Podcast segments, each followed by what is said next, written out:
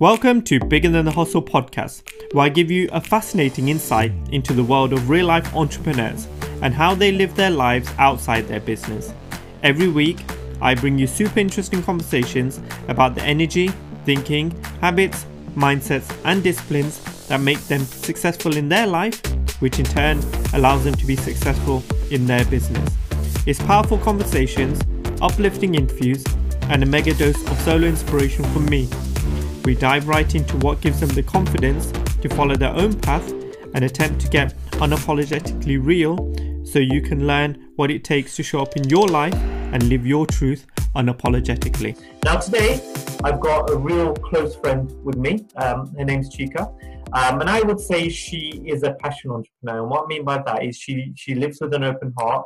She follows her path and her guidance based on what the, how the universe speaks to her and she's really trying to set her own environment based on what she believes and brings people in and shares her light based on that. So I'm not going to talk any more about her. I'm just going to introduce her. So hello, Chika. Hi, Bhavik. How are you? Yeah, I'm. I'm very happy. Thank you. Thanks for having me on. So if you can um, just give a, a, a little introduction to yourself to the listeners, and then we can sort of deep dive into some conversations.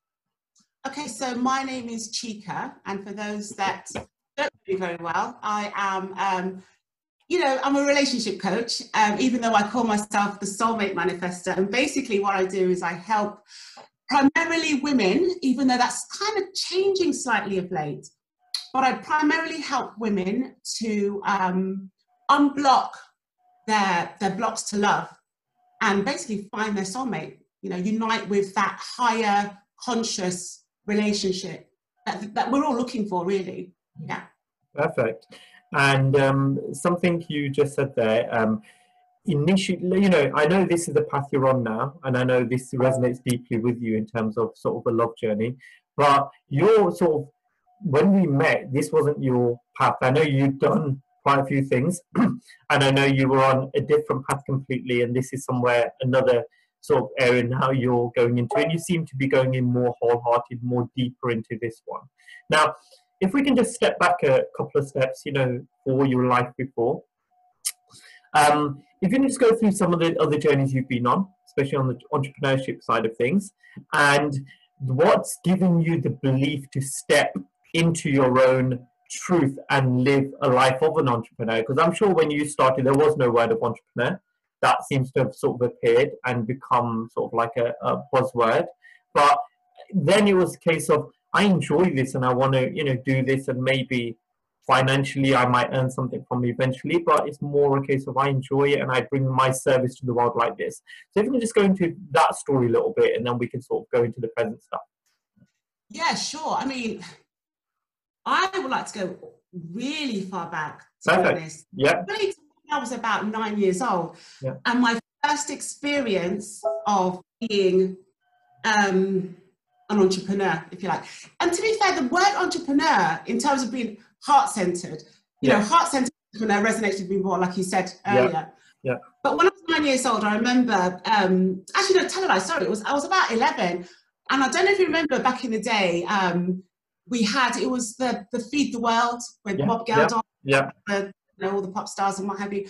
I remember being in the first year at school and I I wanted to raise money for that cause. Okay. I asked my form tutor and I said to him, is it okay for me to sell some popcorn? And he was like, yeah, sure, no problem. So went home, told my mum, she helped me, we bagged it all up. And then um, at break time, I was sold, oh gosh, you know, a good few bags at 10 pence each. Yeah. Anyway, I made something like three pounds sixty. Okay, so we're talking about 1980, what? Oh, 84, 80, yeah. 1985, something like that. I made three pounds sixty, and I was so excited. So I gave it to my form tutor, and that something really shifted for me at that time because when I gave him the three pounds sixty, he had this glint in his eye and then he just basically put it in his pocket and tapped it as if to say, Thank you very much, you naive little girl.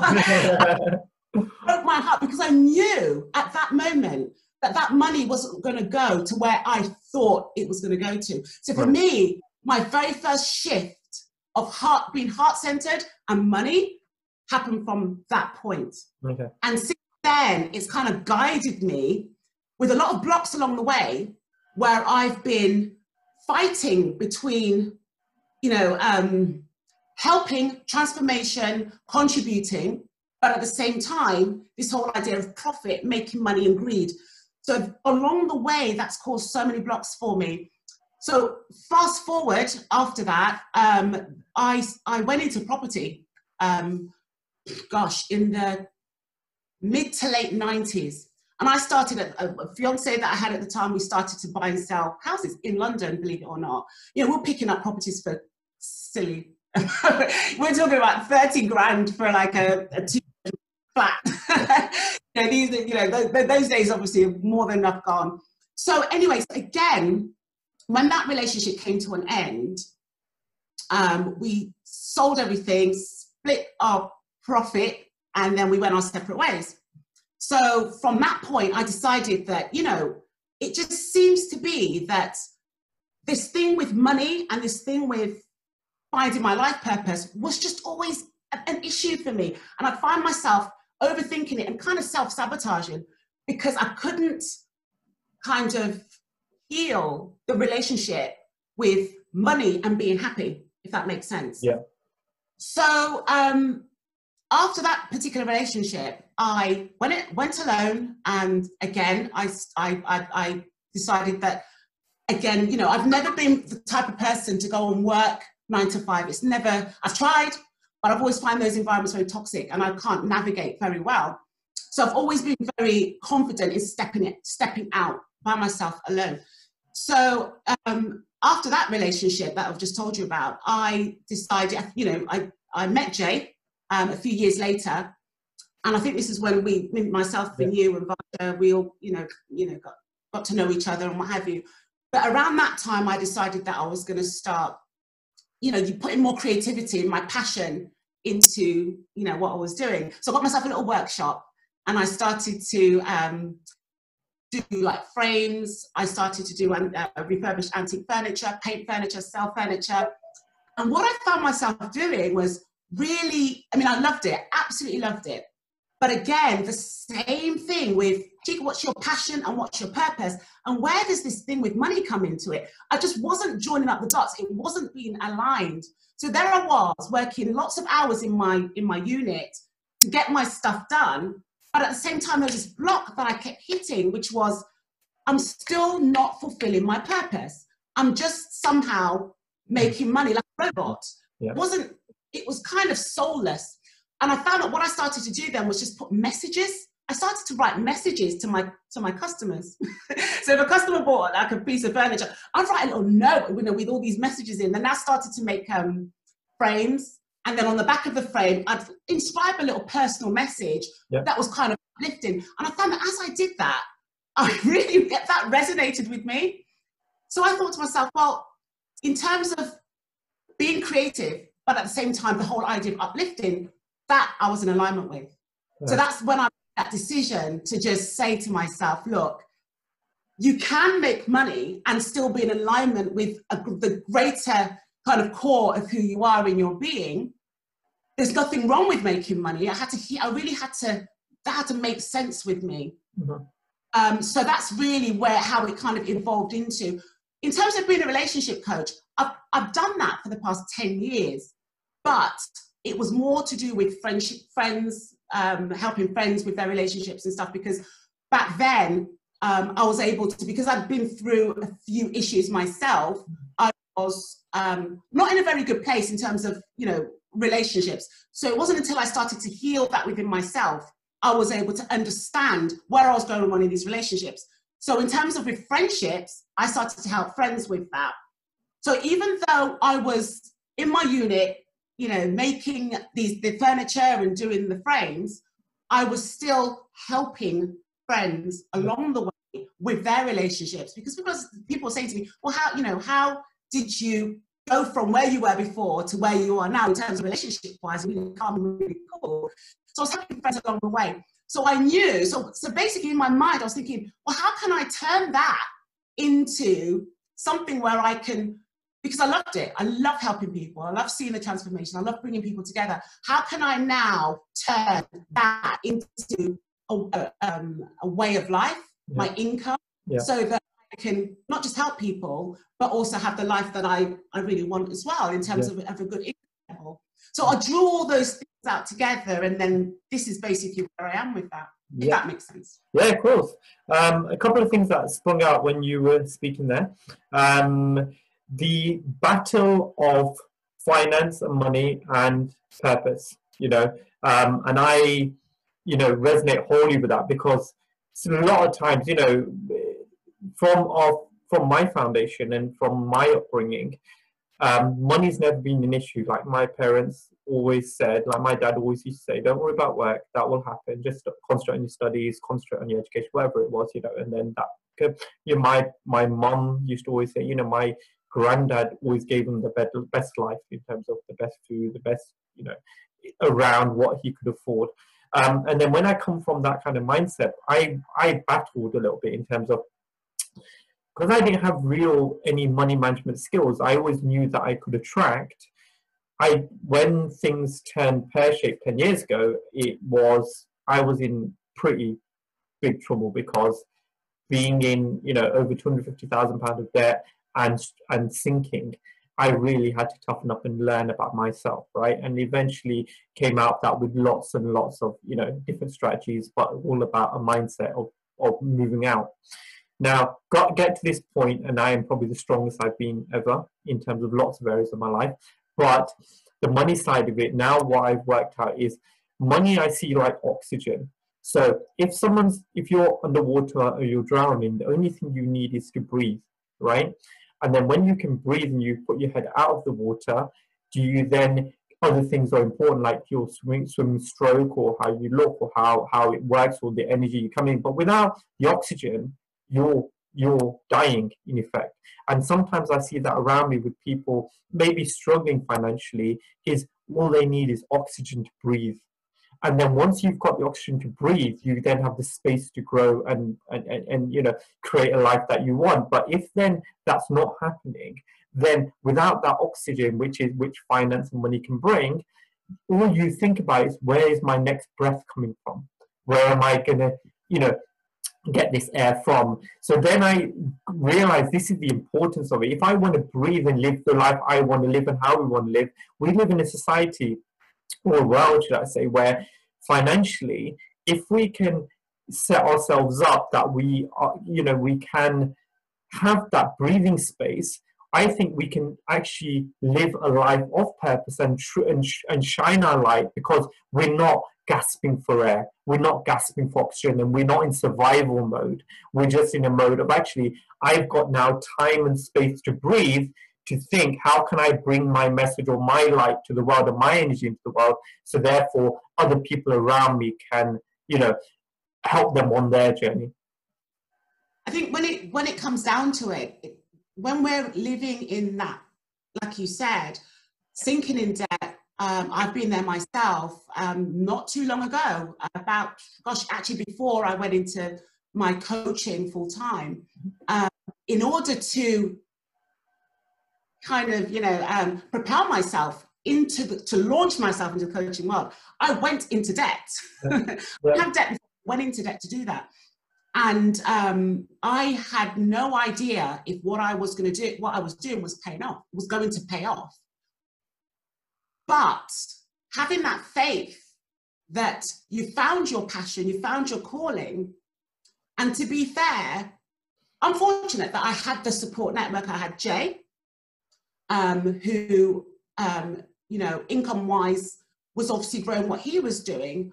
But in terms of myself, if, if I was completely on my own with, with, with two children and there was no other income, then that would have been a completely different kettle of fish. Mm. So yeah, absolutely right. I, I, was fortunate and very grateful for the fact that I did have Jay there. It's almost like a bit of a security net that allowed me to um, uh, put my tentacles out there because I had to go through a big healing process myself. I had to really mend and heal the disparity that I had between earning a living, yeah. doing something that was considered as a transformational or a spiritual or something that, you know, where you're helping people. I, and because obviously going all the way back, I can see where that block happened with my teacher when I was 11 years old. That block happened then. So I needed a lot of help to take those, to remove those blocks. But it's through the process of that investment that I made that I went into debt for, the process of learning how to, um, to remove those blocks turned out to be the best investment that I actually made because now I'm able to show people exactly how I kept my water, how I was able to remove the, the things that were really holding me down, what these blocks are, how it's built into your belief system. And before I knew it, within about two months of, of myself actually finishing my coaching program myself, I was out of debt I'd, and I'd made the most money I'd made in those first two months covered the cost of, of, the, of the debt yeah. if that makes any sense. Yeah. So, yeah, you're absolutely right. Being in that fear space, when you're in that fear space, what it does is it ignites your fight or flight response, which yeah. is your sympathetic yeah. nervous system. You can't think straight when you're too busy spinning all the plates. You're making the wrong decisions. You're gasping for air, like you brilliantly said with your your metaphor. Um, but there are pockets and bubbles of air if we can just surrender yeah and around and that's what i had to do i had to learn where these bubbles and pockets of air were and jay happened to be one of them i'm not sure in, in terms of your yeah, case yeah. Yeah. having that support even people that don't have the support network as such you read stories all the time about entrepreneurs who've ended up homeless and they've you know, they've literally got nothing, and before you know, before they've known it, they've picked themselves up and they've become multimillionaires or what have yeah. you. And it could have been that their pocket of air that they found was a friend's sofa. Yeah. They yeah. were homeless. They just found yeah. someone who was compassionate enough to let them, sofa, you know, sofa surf for a few months, which gave them that breathing space yeah. um, and a sense of hope. And I do think that hope is everything. Hope absolutely is everything. And bubbles and pockets of air are all around us. But we have to allow ourselves to just stop spinning the plates. As long as we're spinning the plates, we won't see the pockets of air. Mm. We've got to sit down, have the faith, sit down, know we're not going to drown. And then guess what? A bubble will pop up. We stick our head under it, breathe, yeah.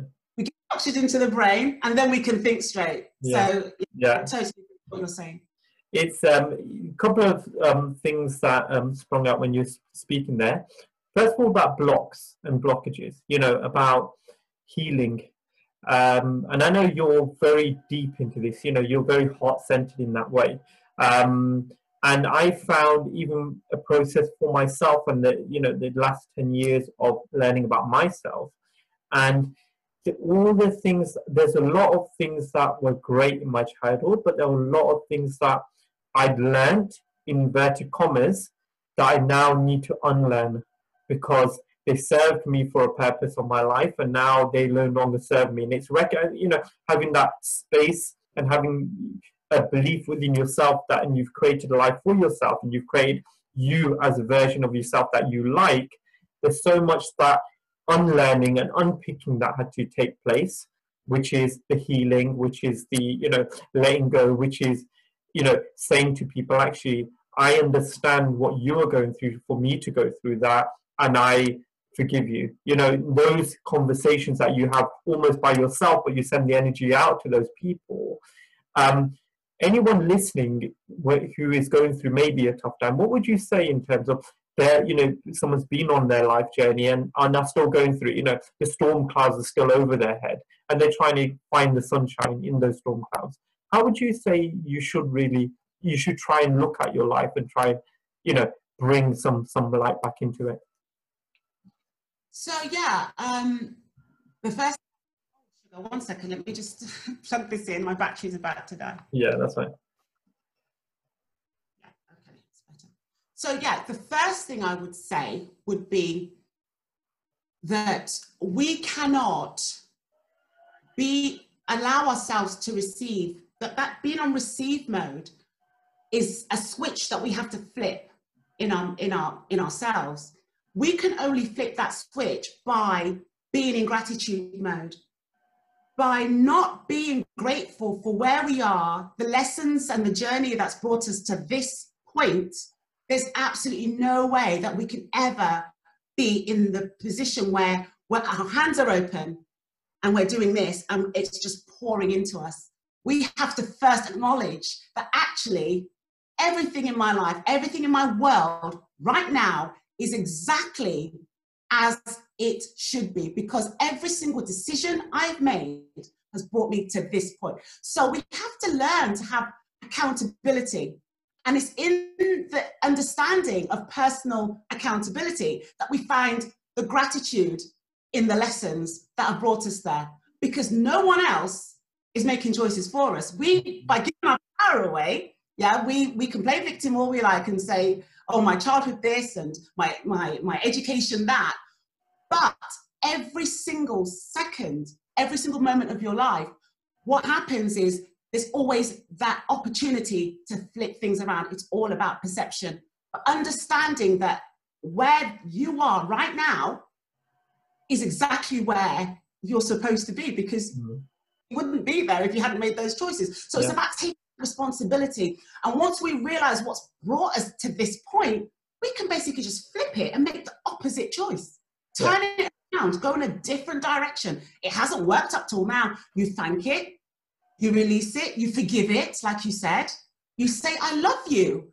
You know, because if it wasn't for that um, journey of getting there, you wouldn't have the clarity of mind to flip it all around and go in a different direction. So mm. we have to give and, and really love the experience, the you know the, the rocky journey that's that's led us to this point. So it's all about gratitude and, and, and perspective, perception.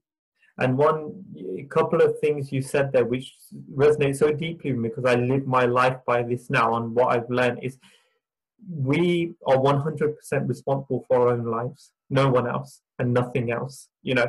And like you said all the decisions that we've made in our life has led us to this moment. So this moment of me talking to you having the confidence to air this both of us being in agreement to share our light we've all we've both been through a journey to be here and sit confidently and try and share our teaching our learnings to help try and help other people.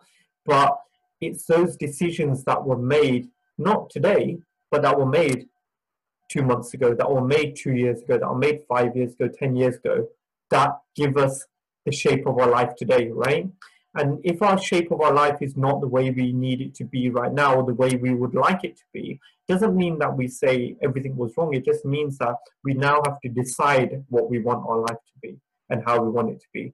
Put patience in to say it's going to take time. I just need to make start making the right decisions now, and then in five years I can look back to today and say this is the change I made today, and that's why my life is like this now. So we are um, an embodiment of all the decisions we make. So if we're making decisions and it's know shaping our life, what those decisions come from the knowledge we make those decisions with. So the knowledge I make the decision with today will change in five years' time because I would have grown knowledge, I would have changed the people around me, whatever it is. And therefore, I may look back and say, maybe that wasn't the right decision at the time, but that decision was made with the best knowledge I had. So, to improve the quality of my life, I need to improve the quality of my decisions, and the quality of my decisions improve from the knowledge that I use to make those decisions. That knowledge comes from the people around us, the things we read, the things we listen to, and and, and the information that comes to us from an external point of view, but also going within. Because so many of our answers are already in us. So many of our answers are within our heart. We know. Even though everything around us is telling us no, we know that little voice inside us. And if we listen and if we go within, that will become loud and it will give us guidance. And that guidance will then allow us to say, even though all the noise around me is telling me that maybe I shouldn't be heading this direction, I know this is the direction for me. And it's then having the ability to drown out that noise, to say, I respect all that's coming in, but I am going to choose to go in this direction.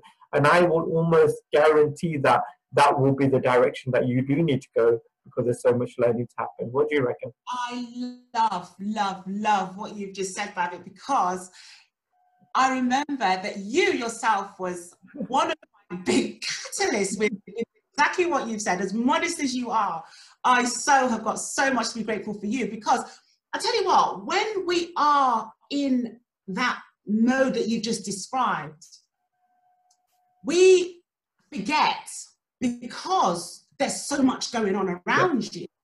We forget about what we said about the bubbles. And sometimes these bubbles, they, they are messages, they're messages from divine intelligence that are just because we are supposed to, we're, we were put on this planet to be happy, you know, to embody success. We weren't put on this planet for any other reason but to grow, to learn, and to be more. And I think when, by allowing ourselves to recognize when messages or a messenger, like in your case, is literally right here at the right time. And it's like, but and what you said to me, and I'm going to share with people what happened that day. Yeah. What you said to me, literally just, I was like, and everything changed. Everything changed. I think I was having a bit of a mope, wasn't I? in a car. I think was it my car or your car? Yeah, it's your car. It's your car. Was it my car? We're yeah, coming home. Yeah. Was it Kaylin's party? Kaylin's birthday. That's right. Yes. Kaylin's birthday party, and I'm telling you, it's almost like you could read my mind. I was not very happy about. I was still struggling with this whole thing about finding my passion, finding my drive, finding my purpose. But there were a lot of things that were not right in my life. A lot of things were, and I was just making excuses. It was mm. After excuse after excuse because mm. by making those excuses, guess what? I didn't have to take responsibility. It's someone yeah. else's fault. Yeah. I was still in that victim triangle. And one thing you said to me was, we were having this conversation, and I, I remember saying to you, um, and I, I don't know why, it was source energy just, just source energy just placed you there as this messenger. And you asked me a question. You said to me, "What is it you want from your life?" And I remember telling you, and I said to you, "I want to, I want to be able to earn enough money doing what I love. And you said, What is it that you love?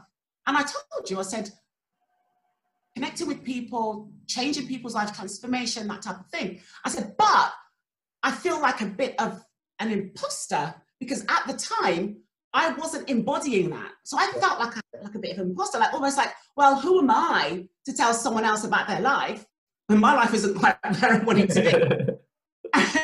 you said one thing to me that changed the whole thing. You said to me, it's about what what's your reason? What is your why? Why are you doing it? Yeah. And I was like, wow. And I remember sitting sitting back, I was driving, I wanted to pull over and really think about that. And you said to me, think about your why. And you said to me, go home and think and ask yourself quietly, what is it that I want to turn around in my own life and it's the reason why you're doing it that's going to be make the difference between you actually between that manifesting and it not. Yeah. and it was a game changer for me because i did that. I went home i thought oh my god he's so right. And i remember that my big why was my two boys you know because at that time i was what you would class and people say to me oh no you couldn't be that big Chika. I was classed as clinically or morbidly obese. I remember I was classed as morbidly obese. And I remember in the car saying to you about my health, because yeah. I had high blood pressure and yeah. a few other things going on. And then you said to me, well, think about the future. How, you know, you want to do all these great things, you want to shine your magic into the world. But how would you do that if you're the, the container that you're in is falling apart, you're sick, you know, how are you gonna, or what about your children? And I was like, oh my God, he's talk about wake up call. It's like slap, slap, slap, slap, slap. Like, you know. So I did, and I was like, oh my goodness, he's so right. So I went home and I thought, what is my why? Why am I self abusing? And I think that's what I that's that yeah. was what it was. That's what it really came down to. I was overweight, chronically overweight, because I was self abusing with hmm. food. Mm. And at that time, I think I was drinking a lot of alcohol. I was mm. drinking wine every night, sometimes a whole bottle. Yeah.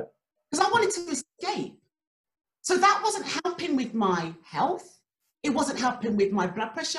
And it certainly wasn't helping with my weight yeah. or my mind because I just wanted to escape. Yeah. I knew what I wanted to do. I just couldn't quite join up the dots yeah. because my body was just full of too many toxins, toxins of crap food, alcohol, yeah. thoughts, yeah Yeah. poisoning my mind and my brain with all the crap that I just that you don't want. But Yeah. somehow I'm in this spiral of negativity. Yeah. Came out and said what you said, and that was it. It was game changer. I unplugged myself from the world. I really did. Yeah. I unplugged, and I just said, you know what, Bhavik has got a point. I'm going to detox. Period. So I started to research about detoxing in every way, shape, and form. Yeah. And the more I went down that road, it was like this deep rabbit hole. And I've got a bit of an obsessive personality, which Yeah, I. I got totally obsessed with health. And I, you know, it's better to be obsessed with health Yeah. than be obsessed with negativity. Yes. You can swing like that quite Yeah. easily. Yeah. And I did. So I went down the road of fasting. So I thought, okay, fasting is the quickest way to get rid, purify your body Yeah. on all levels, not just the Yeah. physical level, but the emotional, the spiritual, everything. So I did that and I got into a habit of doing that. Changed my food, changed my thoughts, started reading certain books. Yeah. Before I knew it, it didn't take long. It was only literally a few months. I was a different person. Yeah. And I have you to thank for that. Everything changed. Seriously. And I thought to myself, you know, at the end of the day, if I could have gone from where I was at the time, don't get me wrong, I wasn't a complete wreck. I wasn't Yeah. depressed. Yeah. I was hiding my magic behind, you know, with, with the Yeah. glass of wine, convincing myself, oh, I've just, you know, I finished work at the unit. I just need to relax, Yeah. right? Yeah. tell ourselves that story. I need to unwind. Unwinding with one glass of wine is completely different from unwinding with a whole bottle, right? yes, yes, whole bottle, like you're on a totally, that's totally, that's called denial, right? You're, Yeah. you're escaping something. yes, Numbing myself out was not, was just not a good place to be. And you can see how that could easily go into a real slippery road because Yeah. I just wanted to escape. I Yeah. really did. So it wasn't until I started to go down that rabbit hole and then start to reframe certain things that the whole thing changed for me. Mm, I think you, you, I remember that conversation distinctly because I remember being in your car, and it's it's strange that I was there because I generally don't normally go into other people's cars. I normally drive, and Versha drives. You know, uh, I, I drive our car, Versha with me, whatever. And for some reason that day, it was Versha said, "I'll drive," and you go, you jump in with Chika, and I was like, "Okay, fine." And it was. It's like you said, some kind of divine that sort of put us in that vehicle together, and it was almost like I had to be there for you to go through, you know, the, the, the change in the mindset and the journey. And I'm so thankful I was. And like I said, I only spoke my truth because I've been there, you know. I've been where I've neglected my health and I've neglected my mindset all for trying to keep the plates up, you know. And like you said, you almost have to go through that whole, where you call it unplugging, I call it going in the dark, where you need to go in the dark and work your shit out. And only you know where how far you need to push your shit, right? Do you know what I mean? Like there's no point someone telling me do this when you know I know what I need to do. So for me it's like start training a little bit more, start understanding your nutrition, start understanding noise that's not serving you, you know, and I know you know you've done some extreme things like the you know the fasting five days where you were just on water and things like that where it is for you it almost had to be sadistic because you mm. knew I have to push myself this far to really shift.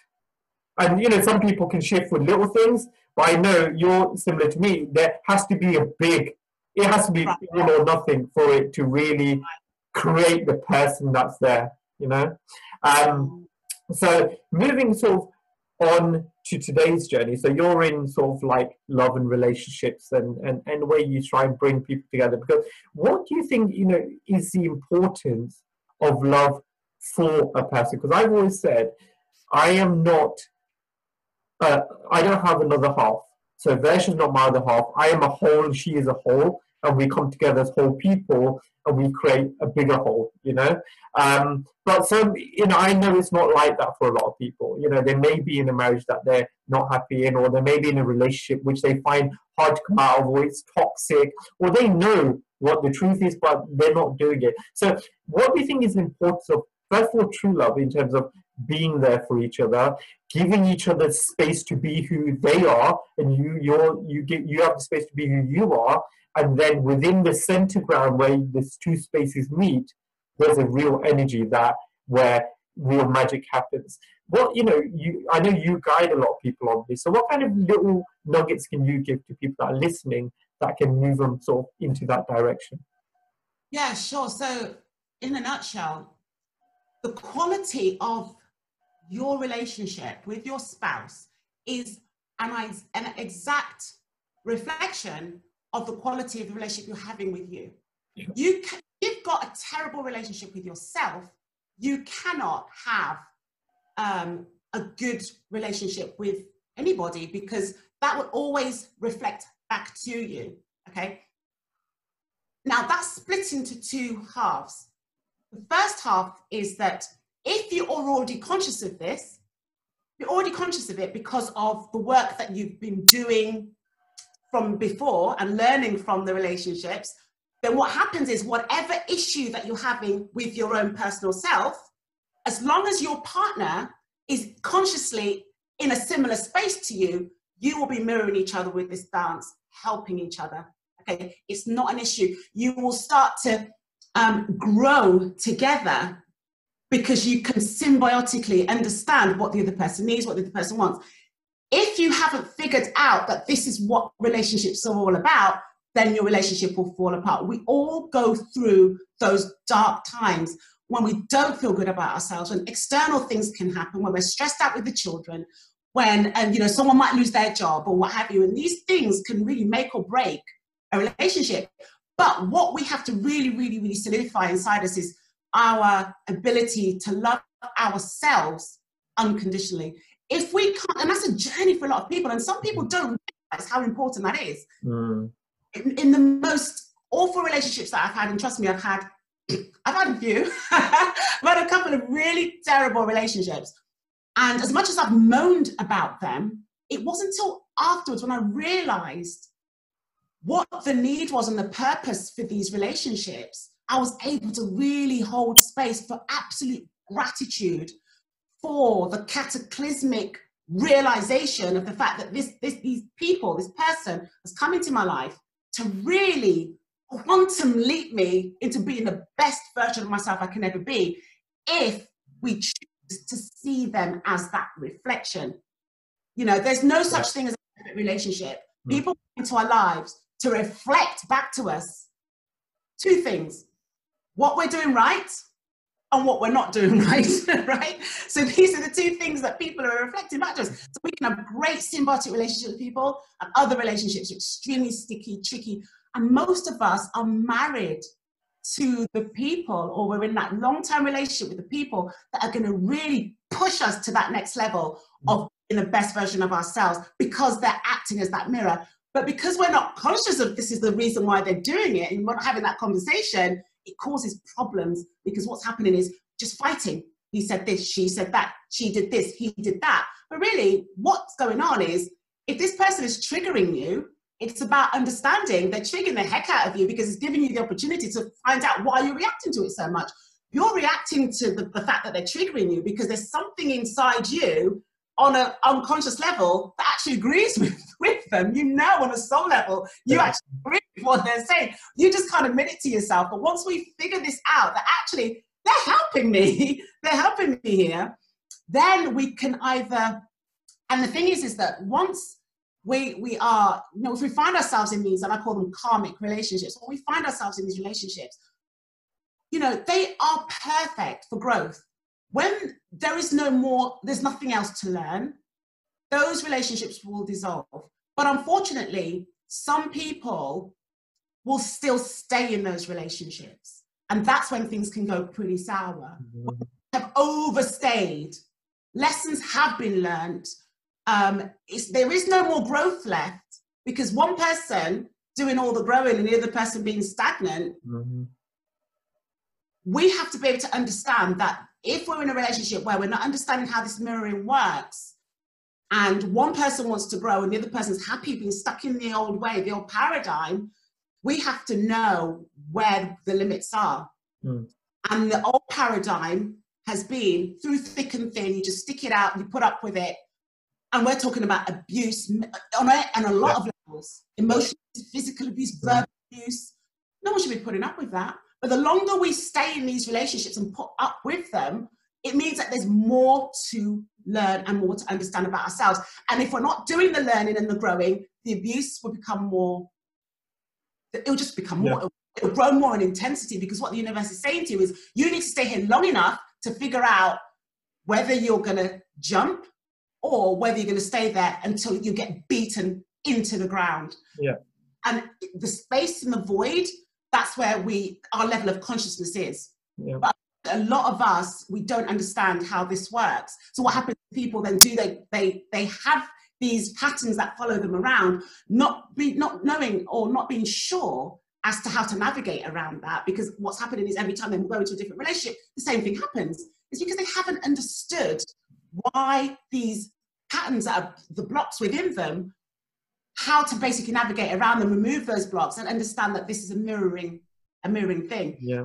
Understand how to grow your relationship with your partner. Everyone's your soulmate, potentially. Yeah. Everybody's your soulmate. It just depends on how we are able to accept aspects of ourselves that we don't like that's being reflected back to us by that person. And on, on an unconscious soul level, that's their job. Their job is to reflect back to you bits of yourself you've not accepted. And trust me, the most difficult relationships, they are really good at doing that. Fantastic at doing it. You, you have exponential growth because of it. You know, I love it. The way you put things so, you know, I can see you're vibrating with energy when the words are coming out your mouth and, and you really feel it. And, you know, and this is why, for me, you know, being a male and um, having these conversations with you, you know, masculine energy and feminine energy is different, right? Um, and I almost know that most of the, the females in my life, they will have some form of conversation which which involves their own emotions and their own feelings at some point weekly, if not daily, you know. And men, it doesn't happen, you know, unless you're really sort of like in a space where you're struggling. The rest of the time, it's all like you just sort of get on with it, get on with it, even though I know the importance of these conversations. I know the importance of sharing and being your truth and being the imperfect version of you in front of whoever it is, because there is no there's no veneer or mask that anyone else needs to see. They just need to see your truth. And what I found is that when you open up these conversations, especially with me and other men in my life, they then open up, and then there's a safe space that we can just be who we are. You know, it's like having a beer with your friend down the pub when you don't have to prove anything to anyone. And I think for me, they're the most soul nurturing, especially, you know, having a female and male bond in relationship is awesome. But having a male and male bond where you're out of your space, you're out of environment, you're with someone that you know, you know what, I this nurtures me as a person, it makes me a better person for the people around me. So I need to keep those conversations up. So why do you think, you know, you know, going back to something you said, why do you think people stay for too long or never come out of a relationship which is not serving them anymore? Yeah, so a number of things there. Um, the number one thing is self love. Yeah. Okay? Um, the amount of the amount we won't tolerate the same things you won't tolerate if you have a certain yeah. yes. view of yourself. That's the first thing. Second thing is culture. You know, cultural obligations. There are certain cultures that you just can't leave. Well, you can, but you know, a lot more pushback. Yeah. Um, this, the culture that I come from, where we're Nigerian, which is very similar to yeah. culture, and um, there isn't the D word, divorce word doesn't exist.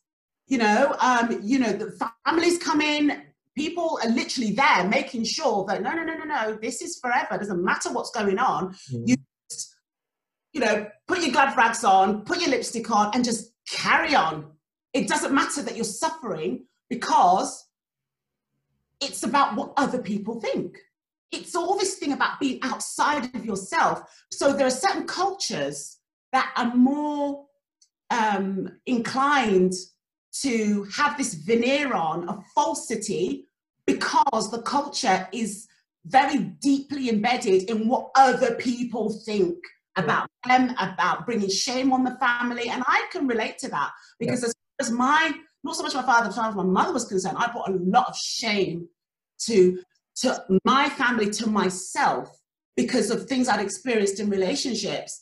Um, so as far as my culture was concerned, um, I needed to just go off, get married, okay, um, and and that and that and it will solve everything because she's she's married now, she's she's decent, she's respectable. so it means then that they get let off the hook. Yeah. You know, it means they've brought up a very good girl. But going against the grain because I'm finding my own path, I'm finding my own way, that's not being a good girl. Mm. So these things can lead people into staying in the wrong relationships with the wrong person because that inability to activate this here, your God given right to activate your throat chakra, speak your truth, irrespective of what is expected of you. Nobody has the right to tell you you have to do this for me. So that's that's the upbringing I had. My mother told me I have to suck it up for her, for her. Mm-hmm. Yeah. And I think a lot of people are caught up in that. It's um and it's looking at my own life and I've been blessed, you know, we even though I, I've been raised in culture, my dad was quite maverick in his thinking and he, there was never an expectation at all of any path. You know, it's even like when we decided to get married, he even said, just invite me to the wedding, but I'm not getting involved in any of the journey because he's like, that's your choice. If you want to do that, that's fine. And if you don't want to, that's fine as well. So it's, you know, and I find it quite alien that whole, you know, where families put that burden on people saying, you know, their family name or, or looking good and all these things. But that, it, to me, it's alien because neither side, nor my mom's side, nor my dad's side of the family think like that at all, you know. And when other people, and for me, it's been an eye opener being around people that are quite, you know, rigid within that. And it's almost, you have to give your input because you feel that, I feel that I, I'm doing them this service from not giving my point of view. But then it's saying, actually, and then I have to leave that with you to decide what you want to do because you can't lead someone else in life, right? It's like the you know situation we're in right now we're in a unique situation. And like I said before we started this conversation, I have a lot of entrepreneurs around me. I have a lot of people, really positive thinking people. And this is all seen as an opportunity. We're not seeing the worry and the stress in the house. We all know it exists and we know it's in the environment. And if we want to leave the news on all day and all night and all day and all night, I'd start believing that. Do you know I mean? But for me, I've chosen that to shape the information around me so it serves me to be the best version I can be. So, you know, being we're all, you know, a lot of people that are listening may be in that situation of, of, of worry and stress right now. What is your thought process on things that are happening now and how we can elevate ourselves out of that kind of thinking? Yeah, so um, we all are involved with, you know, we can see what's going on around us. Yeah. Our world is just changing so dramatically yeah. so quickly. Yeah. And, and, there's new things being brought in every day and, and our environment is, is pretty much changing. But again, it's down to the two main things, which is which what choices are we making? We can go down the path of fear or we can go down the path of abundance and love and joy. And even even what's going on with you know the confusion a lot of the, the, the things that our prime minister is saying is it's kind of contradicting itself. There's a lot of memes going around Facebook where you know, part of what he's saying because no one understands what he's saying, right? but you know, I've got my own take on that. And what my take is is that if, if you really look and break down what he's saying, he's offering us two clear choices. So when we put our goggles on and really look between the lines, there are two timelines there. You know, when he's saying go out or don't go out, some people say some people pick the timeline of don't go out. Mm. But when go out, then some people pick the timeline of go out. Mm. So there's a timeline of schools may open, schools may not open, right? Which timeline are we choosing? The choice is always there. Mm. As confusing as it is, there are two clear choices, but when the timelines come together, it just looks sounds like gobbledygook yeah. and babble. Yeah. But we remove ourselves back and really have a look at them, they're two distinct choices. And those choices come down to bondage or freedom. Yeah. There's, is, yeah. there's no logical reason why you should say to someone, go out, but don't go out. and were sitting there waiting for permission of clarity. Yeah. You know, that comes from you. You've got to, you create your own path, you create your own destiny. You don't wait for someone to clear it up for you, especially yeah. when they're contradicting themselves. Yeah. If you, you know, there's always a choice. If you're, it's like going down a road and you come to a junction, you can either go left or right. But most, a lot of people think, well, there's only two choices, but there's plenty choices. You can go straight ahead, you can reverse and go back the way you came, you can sit there and not go anywhere, you can get out of your car and walk. There's so many choices within what we would call two choices. So as we look at what's going on around us now, and we look at these two timelines that we're being offered, we've got the timeline of the old paradigm of fear, and then we and then we've got the opportunity to really create the life that we want by choosing the new world of love. And when, when we're picking and choosing love, that's where we our creativity really takes form. Fear is it contracts, it constricts, it breaks down. It's actually in the death zone, fear is. And it's actually been proven as well that by using negative emotion, by living in the fear zone, you know, um, our cells actually die. Our cells actually don't become susceptible to infection. Yeah. We can catch things, you know, easily. You know, we age quicker. That's why when people are stressed out, grey hairs just appear because on a cellular level, there's craziness going on, and we're actually in the death zone. But when we're choosing the opposite timeline, which we are being presented with right now in the middle of this pandemic, there's another timeline being presented to us, and that is the, uh, the timeline of freedom and love. But if we're too caught up in, oh, we can't go out because there's a scary bug out there that's going to kill us all, so let's just stay in and put our masks on and and quake at our boots, waiting for permission to leave our homes. Technically, what's happening is we're driving ourselves into the opposite. It's it's it's it's um, not life supporting. It's the mm. opposite. Yeah. If we pick the opposite timeline, which is freedom, abundance, love, that's actually life supporting. It's freedom. And again, on a cellular level, when you look at somebody who's happy, their vibration is up, their skin is glowing. You know, you, you see it in, in people just fall in love with, you know, they've just gone into a new relationship and they say things like, oh, you're glowing. Why? Because they're happy. Mm. Give them six months and then, you know, you'll. but, but, but that is a perfect example of the fact that by choosing love, you're choosing life. Yeah. By choosing fear, you're choosing anti-life. Yeah. So what I say is, yeah, that there's a lot of fear at the, at the moment, and what we're feeding into and buying into is a collective. It is the, a collective unconsciousness of most people. But unfortunately, when you've got so many people in that fear zone, we can find ourselves being sucked into it. Yeah. More of us that are being sucked into that fear is the more it's going to magnify. Yeah. And it magnifies is the more actually what will start happening is those measures that we are afraid of, which is losing our rights, you know, losing these things, the fear of loss, the lack, the opposite, the anti life. Mm. When we start going down that road, we manifest the very fear that we don't want. Yeah. And it happens really quickly. But the people that are on a timeline of love and abundance, they're fine. They're just walking around like nothing's happening. Mm. Nothing's happening. Yeah. We're all in the same storm, but we're all on different boats. Yeah. People yeah. are having a ball out there. They really are. Yeah. And people are out there, they're on the beaches, and I'm all for that. Go out, you know, go in the um in in, in nature, sink your feet into the ground, connect with Mama Gaia, because that is life. No one's gonna come and arrest you. If you're afraid of that, you'll attract it to you. Yeah.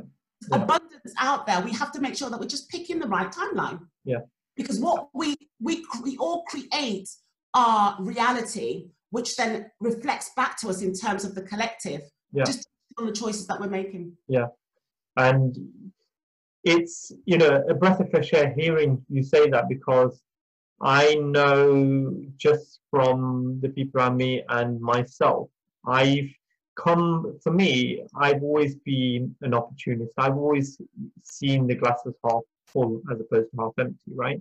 Um, and I've always been one that buys into the theory that life it doesn't happen to you, it happens for you.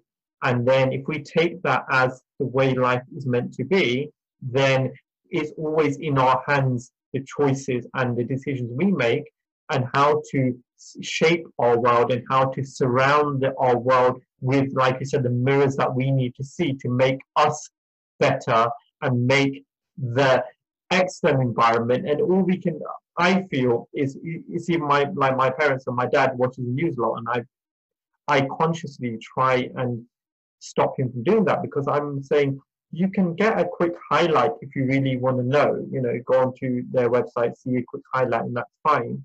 But don't keep letting this drip feed you because it's just drip feeding your subconscious, and your 5% conscious mind cannot combat the 95% subconscious, no matter what you think. And you, it's almost like you have to be a guard to those thoughts. You have to be the guard to your own, you know, information that's going into your system to say, is this is this information good for me? Is this information being fed to me because it's for my purpose or is it for a bigger purpose somewhere else that I don't know about, made by people that don't have my interest at heart, they have a bigger picture in heart that, you know, there's a there's a control mechanism that's, you know, being released. Um, and if then you feel that is some information that you want taken, find the opposite. So if someone says to you, you know, this is the truth is that, you know, we need to download this app and it's a contact tracing app and we need to do this, then find out the counter of that. So why is this app coming? Understand what the other side is so you can make a conscious decision based on the information that you have to say what side do I want to choose? Or the third choice is I don't want to choose. I choose not to choose. And that's always going to be a choice in your life, no matter what it is. You can, you can, you know, it's like a child when you say you can have a pear or an apple and they'll say, okay, I'll have an apple even if I don't like it. But very few will say, I'll have the orange because I choose not to choose any of the things you're giving to me. And life is like that. As we, I think, as we get older, we start seeing the choices in between the choices and saying, actually, you know what? Even though you're not presenting it to me, that's what I choose. Or I choose not to choose either of those things that you're giving to me. I'm choosing this. Perfect. Which is, again, a choice. Yeah. Yes is yeah. still a choice. You're choosing yeah. not to choose. That in itself is going to open up its own timeline and take you and your creativity and your reality down something else that you created uniquely for yourself. Yeah. So totally agree with everything you've said there. It's all about um, again our perception as well and our confidence and our ability to be able to stand in our own truth and find that truth within us and stop looking around for the validation stop looking for the permission. I think these are real lessons that we that really can help us with our with our growth. There's a storm outside, yeah. but by going into the eye of it, guess what? It's calm. Yeah. You've got yeah. to get inside it and find the peace within there. The storm's always been there. It's just that now, because of the timeline that the collective has found themselves in, it's manifested itself in terms of separation it's just manifested itself physically. So what we're seeing is the fear is actually manifested because never before has 7 billion people on the planet been held consistently in fear. One place. Yes. we're seeing. We're seeing fear manifested physically in terms of separation because fear is actually separation of the, from you from the divine. Yeah. But now it's solidified with us standing six feet away from each other. We can clearly see it, social distancing. Whereas what's the opposite side of that? It's unity, it's yeah. it's hugging, it's love. But if we're not, no one, nobody is going to stop me from hugging anyone. Mm. I give mm. my, don't get me wrong, I will ask your permission. Yeah. But no one's going to stop me from showing love, from accessing love, from hugging anybody. Mm. Yeah always choose love. Yeah. But choosing fear, choosing to, fair enough, you're in a shopping um, center or what have you, and you know, you, you're, you're abiding by the rules simply because you don't want people to feel uncomfortable. Okay. But in my world, in my world, which nobody else has a right to choose for me, in my world, I'm hugging. Yeah. Yeah.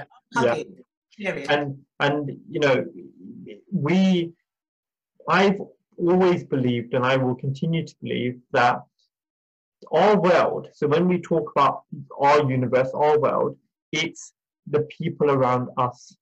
So I've always said if we can be the best version of ourselves for the people around us, which is our world, the rest of the world will look after itself. Don't worry about the rest of the world. What you need to do is say, how can I be the best self within this ecosystem called my world? And if I am the best I can be, they will be the best they can for their worlds around them, right? So if we are to be our truth, if we are to be our abundance and our love, I think we need to be in a state, first of all, a state of knowing ourselves and belief within ourselves. If we don't have that, invest our time now, especially now, to grow that side of us where there's certain uncertainties we may have about ourselves to say, how can I invest my time in myself? Because it's the best investment you'll ever make in anything. To say, how then, you know, the knowledge that I gain from that, how can I then become a better version of myself, you know?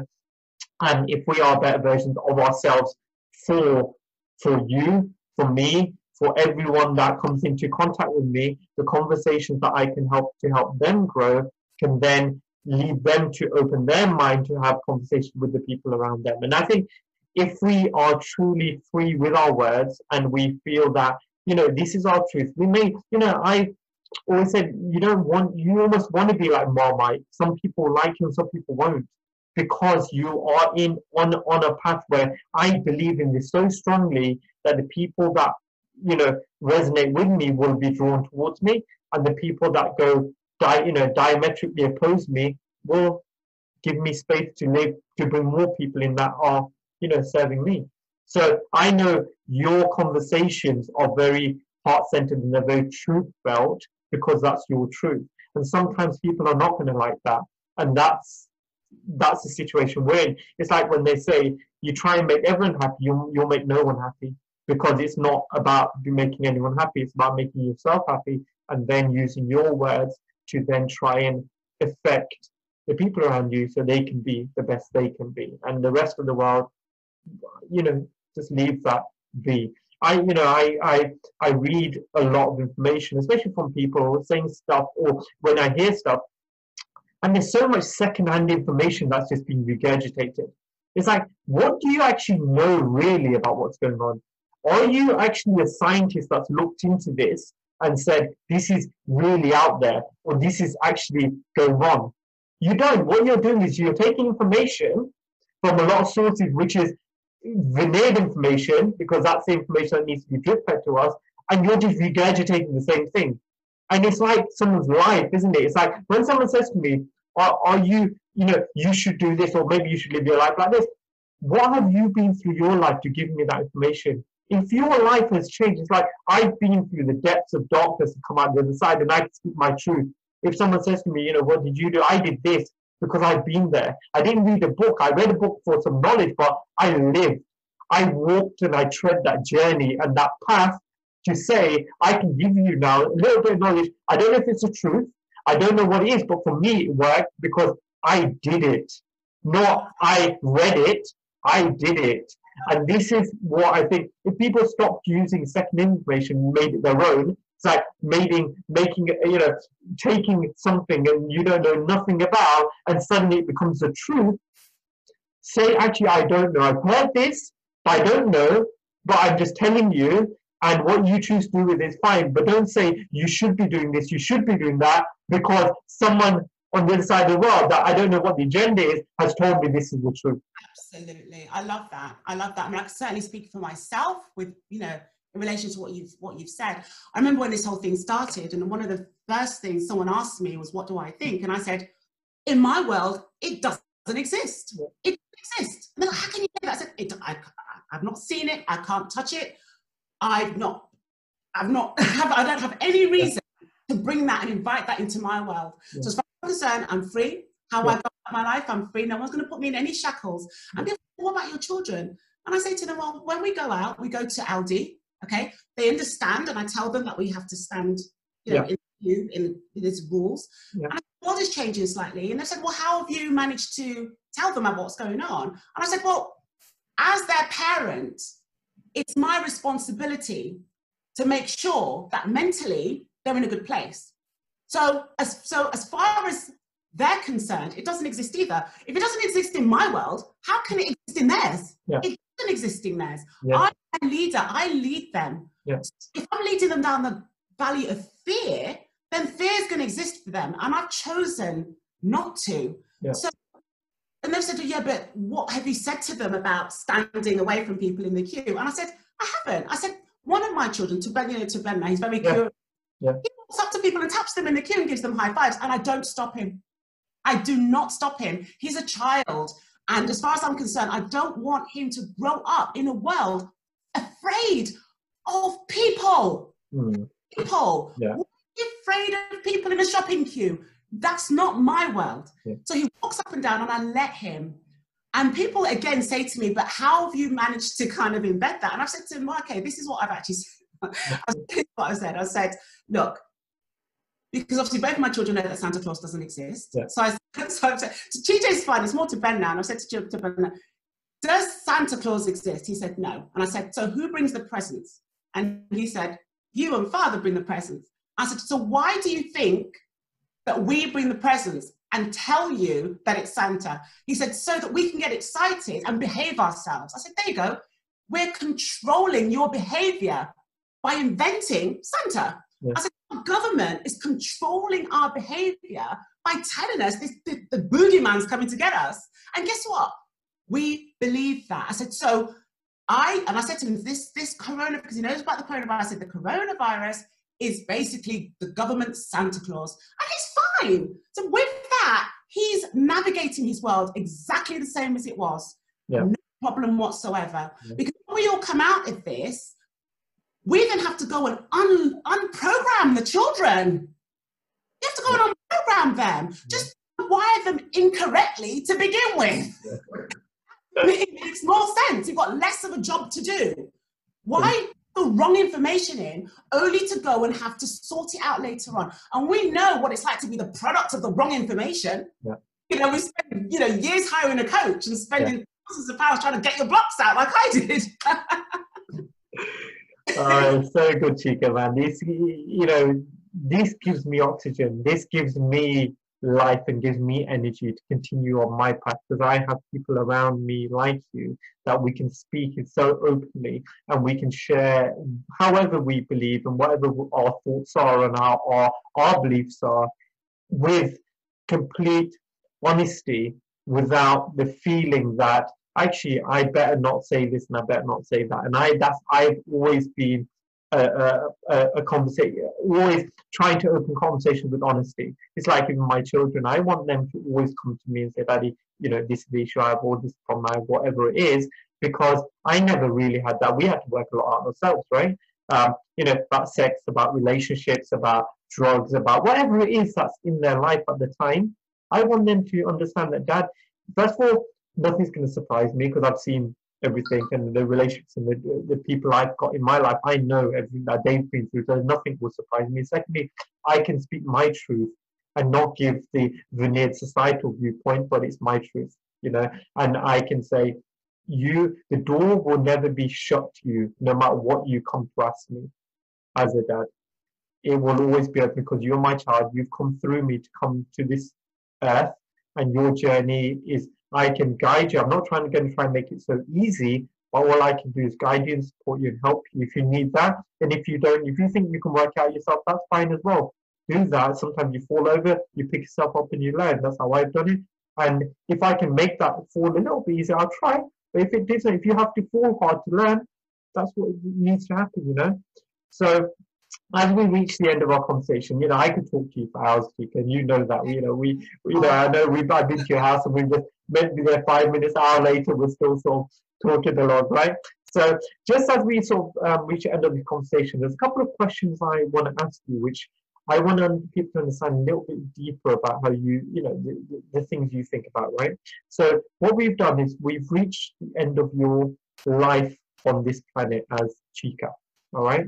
So you're, you know, nearly 200 years old. You've lived a strong, healthy life. You've bonded a lot of love and relationships around you, and you've set out the path of growth and of purpose of for all the people around you. And now, you know, you've got your your your your world around you. they're sitting or they're standing and you're sitting or standing, wherever you choose. You don't have enough energy to speak, but you have a pen to write three words. Now, those three words have helped you in your life and they've resonated with you, and you hope the people around you, you will help them in their journey and their struggle to make it a little bit easier. What would those three words be for you? Those three words are my mantra, which is always choose love.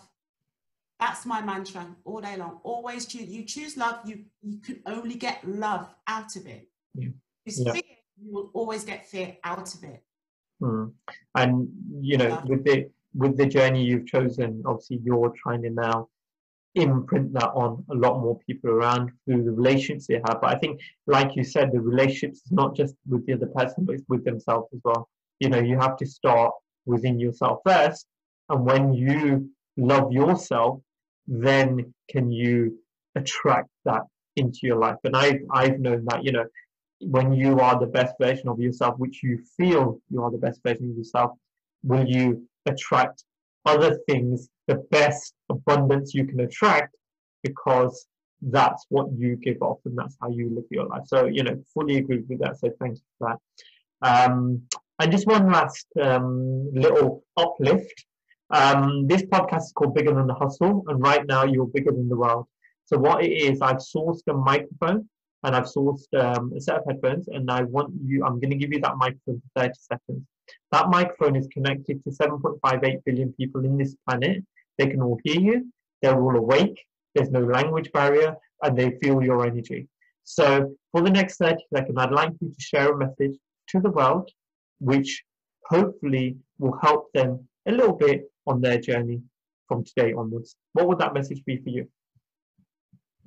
Okay, so um, just like we, we as a human vessel, we are a vehicle, and depending on how we want to operate and, and to be able to run on our optimum, we need fuel. So we have a choice about which fuel, which diesel to put into our human vessel, our meat suits. Okay, so the choice is yours. And again, I always, always come back to the same thing, which is the choice of fuel. What are, what are you choosing? Are you choosing to fill yourself up with fear? How far do you think you're going to run? How far do you think you're going to get on filling yourself up with, with it's like putting the wrong fuel in, the, in, in your car. It's like getting in a Lamborghini and you're filling it up with butter. You're not going to get very far, okay? Fear is the wrong fuel for the human vehicle. The only fuel that the human vehicle can accelerate to just, ex, just the, the, the top speeds is by filling that vehicle up with only one thing, and that is love.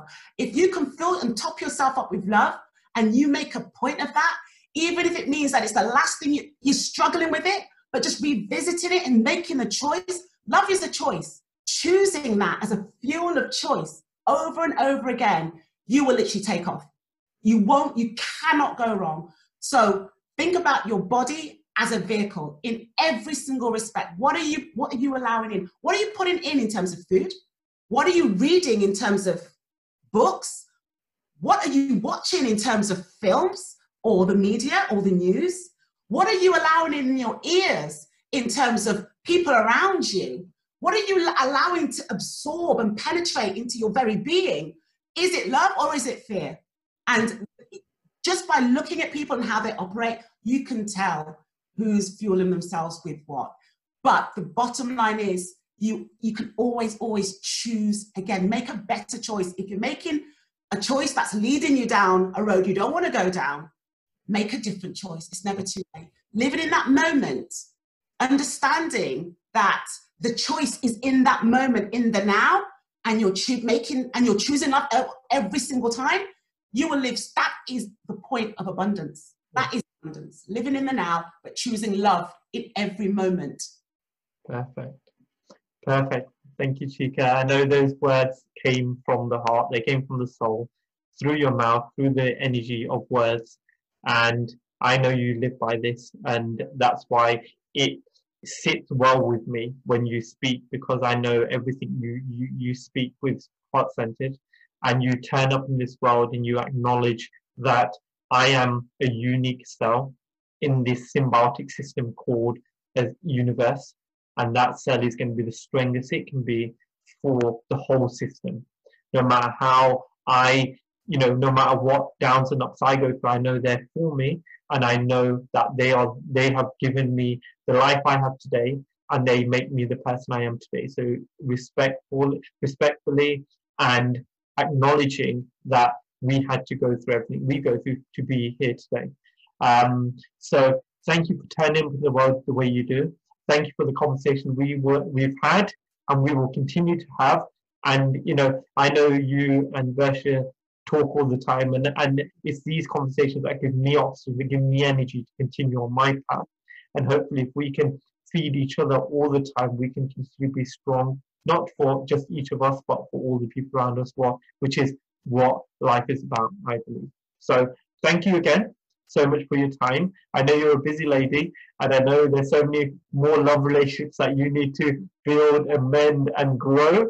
So good luck on that journey as well. Continue, you know, living your truth, because that's what the world needs to see.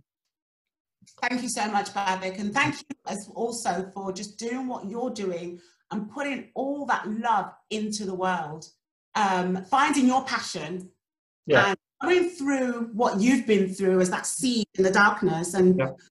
fruits that you are bearing for the world to see, I think is just phenomenal. We need more Bhavik Patels. Thank you. The world would be a crazy place if there's too many of you. yeah, it's a good crazy though. Okay, so we'll end on a, a, a few thoughts for you to take away. Um, big energy leads to big thoughts. Big thoughts leads to big ideas. Big ideas lead to big actions. Big actions lead to a big life. So keep thinking big. Until next week, guys, thanks for tuning in, and I will bring another guest for you next week. Take care. Bye bye.